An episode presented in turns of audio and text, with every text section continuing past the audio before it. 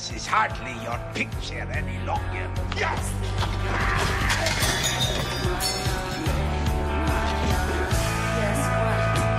I'm a vampire. Baby,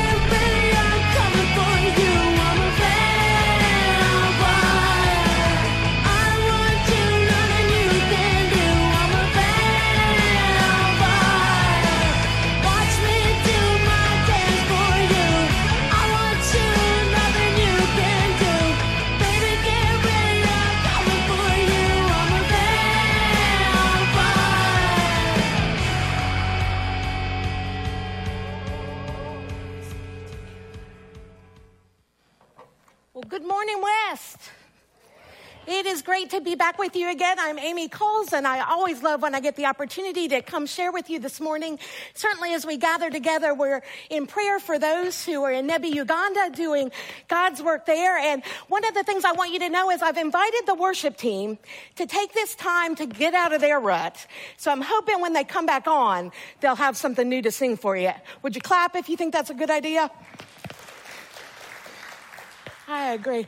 You know, when Andrea asked me um, to be a part of this series, Energy Vampires, those things which just kind of suck the energy, the life, the joy out of our lives, she, she gave me an opportunity to, to pick the topic that I wanted to. And as she listed the ones that um, she wanted to go over, I, I had to say that all of them, all of them were a part of my life. Pe- people pleasing, worry, negative thinking. But when she got to being in a rut or being resistant to change, I, I had to share with her that I think I, that's a part of my life every day as I lead in ministry. And so I was thinking this morning as of a good way to, to kind of give you a picture of that. And, and so I thought about, I thought about a marinated pork loin. well, not really. For those of you that were here last week, you got that. For those that you weren't, Andrea used that as, as her illustration. We're kind of in a rut for illustrative material today, and um, it didn't go over so well. So I told her I had to use it today as well. But, but really, when, when I think of what it means to be in a rut, I think more of, of another clip that, that I want to show you from the movie Groundhog Day, that great classic movie about how February 2nd is played over and over and over again. Big question on everybody's lips. Yeah, they're Chap lips. They're chap lips. Right. Do you think Phil's gonna come out and see a shadow? Punxsutawney Phil. That's right, woodchuck chuckers. It's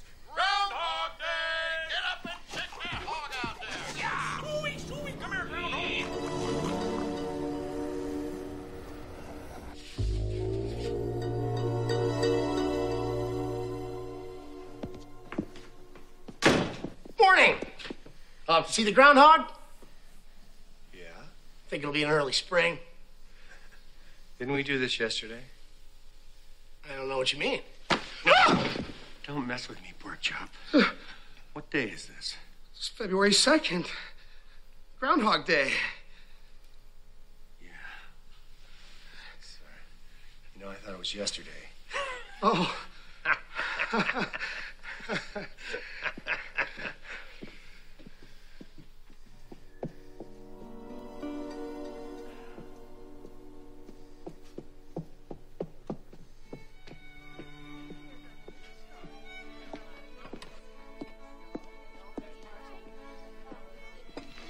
sleep well, Mr. Connors?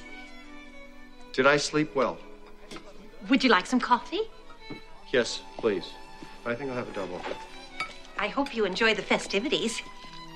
There's talk of a blizzard. Do you ever have deja vu, Mrs. Lancaster? I don't think so, but I could check with the kitchen. No, that's okay. Thank you. Will you be checking out today, Mr. Connors? I'd say the chance of departure is 80%. 75, 80.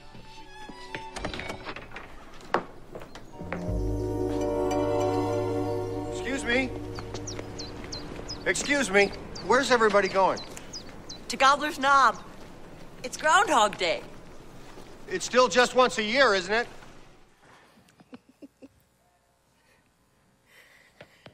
Have you ever felt that way?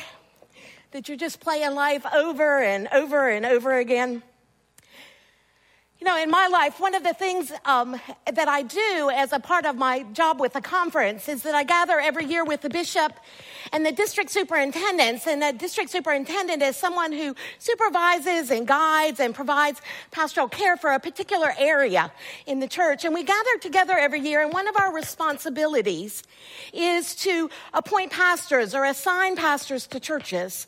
Sometimes that happens when somebody retires and they need a new pastor. Other times it happens when um, th- there just needs to be a change and there needs to be a move.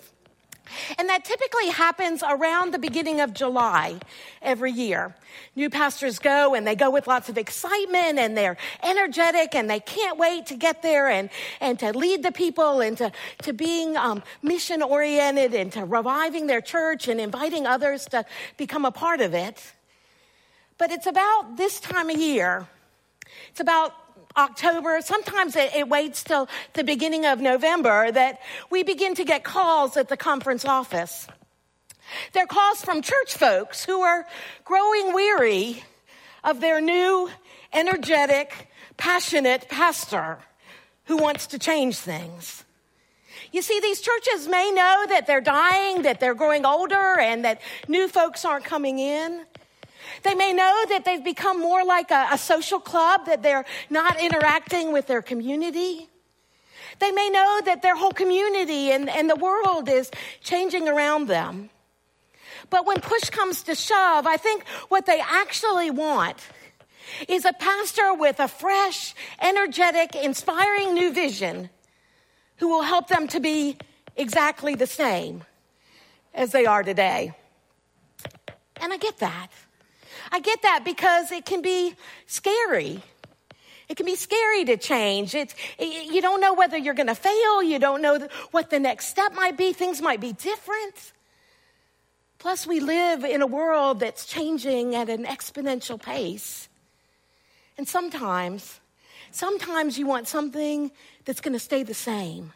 Something that you can hold on to, something that's familiar, and oftentimes that becomes the church. You know the church's famous motto, don't you? We've always done it that way. And we like to do it that way. But you know, I think you and I can also find ourselves in the same kind of ruts.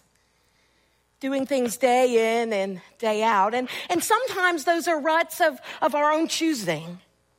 It's like we like to live life being wrapped up in an old, worn, comfortable blanket, curled up on the edge of the couch where everything's familiar, where there's no risk of failure or risk of ridicule or, or risk of having to move outside of our comfort zone.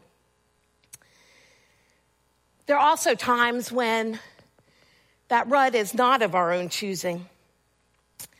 It, perhaps it's that you're in a job, that you're in a job that's actually sucking the life out of you but you can't seem to get out of it because you can't find anything in the job market that would help you pay your bills. Or maybe it's that you've gotten into debt. Debt so far that, that um, you can't seem to climb out of it. And, and every time you begin to see a, a light at the end of the tunnel, the transmission goes out on your car, or somebody needs a medical procedure and that little bit that you've been able to save up, that cushion that you've been able to build up, gets taken away. Or maybe it's in your marriage. Oh, there's nothing terribly wrong in your marriage, but as you've grown together and continued to live together, you found yourself just existing. That those things that you like to do with each other aren't as exciting anymore. And so you're kind of living parallel paths with not much fun, with not much joy. Those are equally draining and frustrating. If we want to think about a biblical example of, of what it means to be in a rut, I think about in the Old Testament the people of Israel. Now, the people of Israel were a country, a nation that we follow through the entire first two thirds of the Bible as, as God wants to build them into a people who are wholly devoted to Him. And the people of Israel find themselves in various situations, and, and oftentimes they feel like they're in a rut. They were in slavery in Egypt, and, and these 12 tribes that were molded together are led out of slavery in Egypt by Moses. And then they live in the wilderness for a while. And then Joshua leads them into a land, the land of Canaan, which is east of, of the Jericho River. And as they were there, they, they continued to, to try to be formed into this nation, except always, always they had to battle against the people who were trying to come in and take them over. They were a small country, a small nation who were just trying to figure out life together. And so the bigger other empires would come in and try to steal their land, land that was very fertile, land that was very fruitful, land that others wanted. They found themselves in a rut. And as they continued to struggle with having judges and then having kings lead them, they, they would make mistakes and, and the other powers would get closer and closer. And finally, in 722 before Christ, they were, um, the southern half of, of Israel was captured by the Assyrians. And then in 586, the northern half was captured by the Babylonians and they were carted off into what we know as exile, where they had to live within, within the people of Babylon. And they were miserable. They'd lost their land. Their place of worship, the temple, had been torn down and was left in ruins. Their customs, their friends were no longer with them. They felt like they were in a rut. They didn't know what they wanted to do. And it was during this time that God would ask prophets to speak words of hope to the people of Israel. Words of promise, words that would let them know that God was going to help them get back to their homeland. That Israel would be a people unto itself once again. One of those prophets was Isaiah. And here's what Isaiah said to the people Be alert, be present.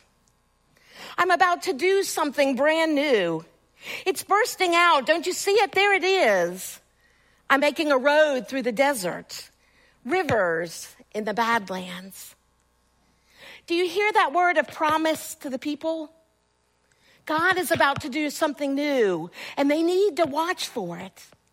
God's going to make a road through the desert, through that drifting, flowing sand so that they can get back to their homeland. God's going to bring rivers through the badlands, through the dry, rocky places in their lives. God will lead them forward. And it gave them hope. And I think it's the scripture that can help us know, perhaps, how we can get out of the ruts in our lives how we can overcome our resistance to change. And, and nobody likes change, except when we're the ones doing the changing. But nobody likes change to happen to them. And so we do resist it. But I think these words of scripture can help us to know how we can, can move out of that, how we can allow this energy vampire to, to move away. And one of the first things that I think we need to remember as we think about that scripture is that it's God doing the work. Our God is a God who, who wants the best for us, who wants us to live full and complete lives, being a part of, of God's kingdom and God's work in the world. Now, no, uh, that I don't say wonderful and always happy and prosperous and rich lives. No, we know that that's not true. But God does want us and continues to work so that we might live full and complete lives using the gifts that God has given us so that we might make this world more like the, God's kingdom in heaven to come. And I love the way Elaine Heath helps us to, to know that while we know that God is the one that's calling us, that's going to continue to act and provide those ways for us to get out of that rut that there's some things that we can do as well. Elaine Heath, in a book called God Unbound, shares four ways, and, and I may have even shared these before, but I, I think they're worth repeating and worth focusing on this morning. as we think about how we can get out of the ruts in our lives. The first one is we've got to show up. We've got to show up. We've got to, got to be present. We've got to be willing to, to give our best selves, no matter how much of, of that is of ourselves. We've got to be willing to give our best selves into whatever we're doing. I know it's easy when we're in a rut to, to go through life like we're kind of sleepwalking and, oh yeah, I know how to do this. But, but what God calls us to do is, is to show up, to be there. My nephew Brandon has just finished his second round of, of training in the U.S. Army, and on Friday he'll be leaving for Fort Wainwright in Fairbanks, Alaska. I told him he couldn't have picked a better time to go to Fairbanks, Alaska than as they enter into winter. But, but we were talking about the difference um, that he was experiencing um, from, the, from his graduation, from his individual training, from when he began in basic training. I got those wonderful letters the first couple of weeks um, while he was in basic training telling me that he was sure he was going to flunk out. Um, the Army calls it being recycled, and so I had to figure out that translation. But he knew he was going to be recycled. He knew he wasn't going to make it, and so he just wanted to prepare me. And then by the end of eight months, he's so excited about going to Fairbanks. And I asked him what made the difference, and I asked him how he made it through those particularly difficult times, and he said, "Well, he said I just got up at 4:30 every morning, and I went out there no matter how much I hated it, and I gave it my best. I didn't fake being sick. I didn't um, just decide that I would go through the motions, but I went out there and, and I tried to give it my best. And you know what? Day after day, it got better and it got easier. And I felt better. He was willing to show up, to show up. The next thing that we're called to do after we show up is to pay attention. Isaiah talks about it as see, see, I'm doing a new thing. I'm about to do something new. Are you awake? Are you watching? Are you ready for it? You see, we've got to be willing to trust that God is at work and that God wants us to get out of the ruts that we find ourselves in. That God wants us to move us to a new place. And so we've got to have our eyes out for where God is at work all the time. If you feel like you're in a rut in your marriage, perhaps you see something on Twitter or, or Facebook or, or even a, a TV advertisement that, that gives you a glimpse of, well, well, we could do this together. This might help us begin to, to rekindle that love between us. Or perhaps if, if it's a, a rut in your job, maybe there's a volunteer opportunity that will help you kindle the passion inside of you. And, and often volunteer opportunities lead lead to different employment. There's a church in High Point that I learned about this past week that was willing to pay attention to their community. It's a church that um, is in a, a kind of a middle to middle upper class area. They're surrounded by a very vibrant university, and so they do a lot of ministry to college students. And they've got a great preschool, and, and, they, and they were doing some, some good things with, with the youth and with the older adults, and, and things were going along pretty good. But you know, as, as I thought about it, it was kind of the same old, same old week after week after week. And then a couple of teachers in their congregation shared with them that um, in one of the lesser resourced high schools, the football team was really struggling. Nobody was doing anything special for it. You know how um, a lot of times churches or other groups feed the high school football team before they play? Well, well, nobody was doing that for this high school. And, and they felt alone, and there weren't a lot of fans going out to watch their games. And, and so the, a spark began. And they began, the church began to notice that, well, perhaps, perhaps this is where we're being called to go. They paid attention. They were willing to see where God was at work.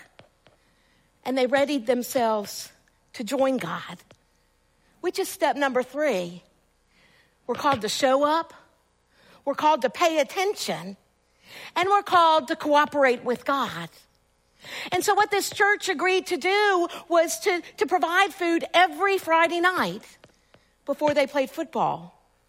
And groups from the church go and fill up the stands and cheer them on. And that's led to relationships between these young men and the families of the church and, and their families. And, and there's a whole new energy and excitement in the church because they were willing to cooperate with that spark to which God was calling them. You know, there's an old, old, old joke about um, a, a person that found himself in a flood and the waters began to rise and they began to rise and the, so the person went from the first floor of their house to the second floor of their house and then finally climbed out the window and onto the roof and, and just kept all the while praying to god praying to god that god would come and save him and as he's praying to God and saying, God, I know you're going to do this. I know you're going to come and save me. Along came a person on a raft who said, jump on and I'll, I'll take you to safety. And the person said, No, no, I, I just know God's going to save me. It's okay.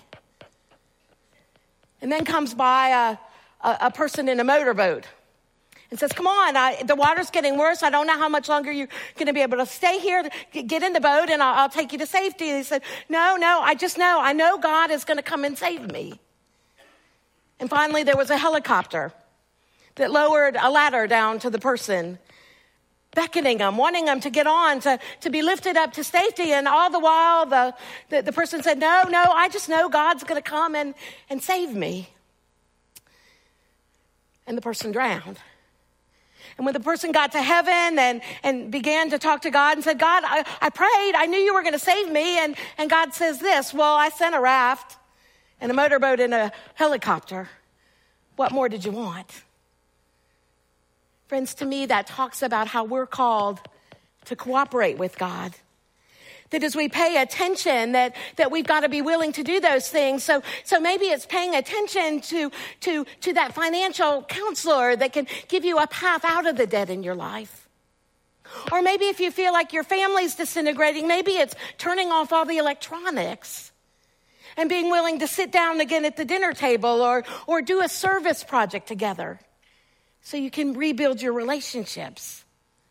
Or maybe if it's in the church, maybe if you're feeling like you're in a rut, even here at West, God's calling you to step up in your service, to take a risk, to maybe lead a team rather than just participate on one, or to join a team if you haven't done that already.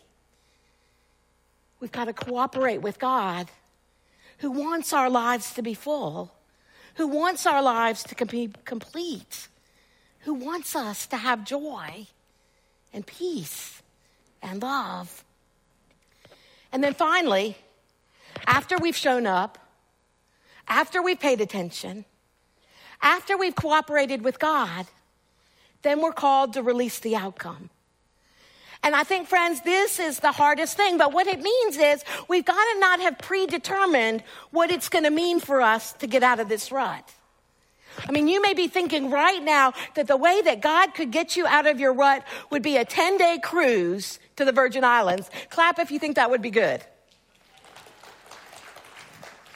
Or maybe it's season tickets to the Panthers. And just maybe, even though you think that's what's going to get you out of your rut, God knows that it's spending 10 days in Uganda, helping those in need, using your gifts and being blessed as you're a blessing to others. We've got to trust. I think we've got to trust that God's got this. That our God is greater than we are and knows more about what we need than sometimes we even do. And we've got to be willing to release that outcome to God. And even if we fail, know that God will pick us up and teach us something and let us try again. But even if we failed, we're out of the rut. We're out of the rut that we once were in. And you know, the cool thing about all of this is that we've got to remember that we aren't meant to get out of our own ruts by ourselves. That's why God has given us the faith community. That's why God has given us each other. Each other to walk this journey together, to, to challenge us to do something new, and to cheer us on when we're willing to try. God didn't mean for us to do this alone, but with friends and fellow travelers along the journey.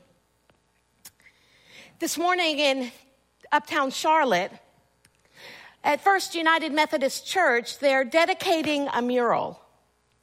It's a mural, and you may have seen this in the Charlotte Observer, but it's a mural that is of pictures of, of their guests in what they call their muffin ministry. This ministry began many, many years ago when um, Uptown was beginning to, to prosper, and particularly the area that First United Methodist Churches is in, in, in on on North Tryon, and all the businesses and, and neighbors on North Tryon were trying to push the homeless people to a different section of town because it was messing up their, their area and their neighborhood. Well, First Methodist decided to be the church. And they said, no, we're not going to push the homeless out to another area. What we're going to do is invite them in here on Sunday mornings. And it became the muffin ministry as some of the folks began to bring them muffins so that they had breakfast to eat. And, and folks in the church would come and, and just relate with them and, and befriend them and, and talk to them. And if they wanted prayer, they'd pray, but, but that wasn't the focus of it. The focus of it was relationships and treating the people that lived on the streets in uptown Charlotte with respect as valuable creations of God. And so this morning they've taken pictures of all those people and they're going to dedicate that mural because, because of folks like Ann Husky who arrived there this morning at 545 to put out the juice and to make the coffee and, and to get the muffins ready. And there are a couple of other folks, actually folks that, that have been a part of this muffin ministry and were the recipients of it that, that'll join her. Adam Mayhew, who's 38 years old, came and had been living on the streets. Now he's got a job and, and a house, and, and he'll be there to help her pass out the muffins. And Paul Lessard still lives on the street, but he comes as well because he said, This church gave to me, and now I want to come and give back to others. Friends, to me, that's a sign of what it means to, to get out of your rut. I mean, First, First United Methodist Church has an incredible endowment, a beautiful sanctuary, an incredible facility. And they could have joined the other businesses in the area and just wanting it to be just so and, and just perfect. They could have gotten in that rut so that they could maintain the, the wonderful image of their church. And yet they were willing to move out, to show up, to pay attention to the needs of, of those who don't have a home and who live on the streets day in and day out. They were willing to cooperate with God in, in befriending them and seeing them as beloved children of God's. And the outcome is an incredible, beautiful ministry that's now being memorialized and honored by a beautiful mural in their fellowship hall. May we, may we be willing to do the same. Would you pray with me? Almighty and gracious God, we all do find ourselves in ruts from time to time. We find ourselves not knowing what to do. But God, help us to trust that you are there. Help us to trust that you want what's best for us. Help us to trust that you love us and care for us and will lead us out of those ruts to a life filled with joy and with peace and with fulfillment. In Christ's name, amen. So, friends, there's a pork loin that's free to a good home after the service. But let's go forth.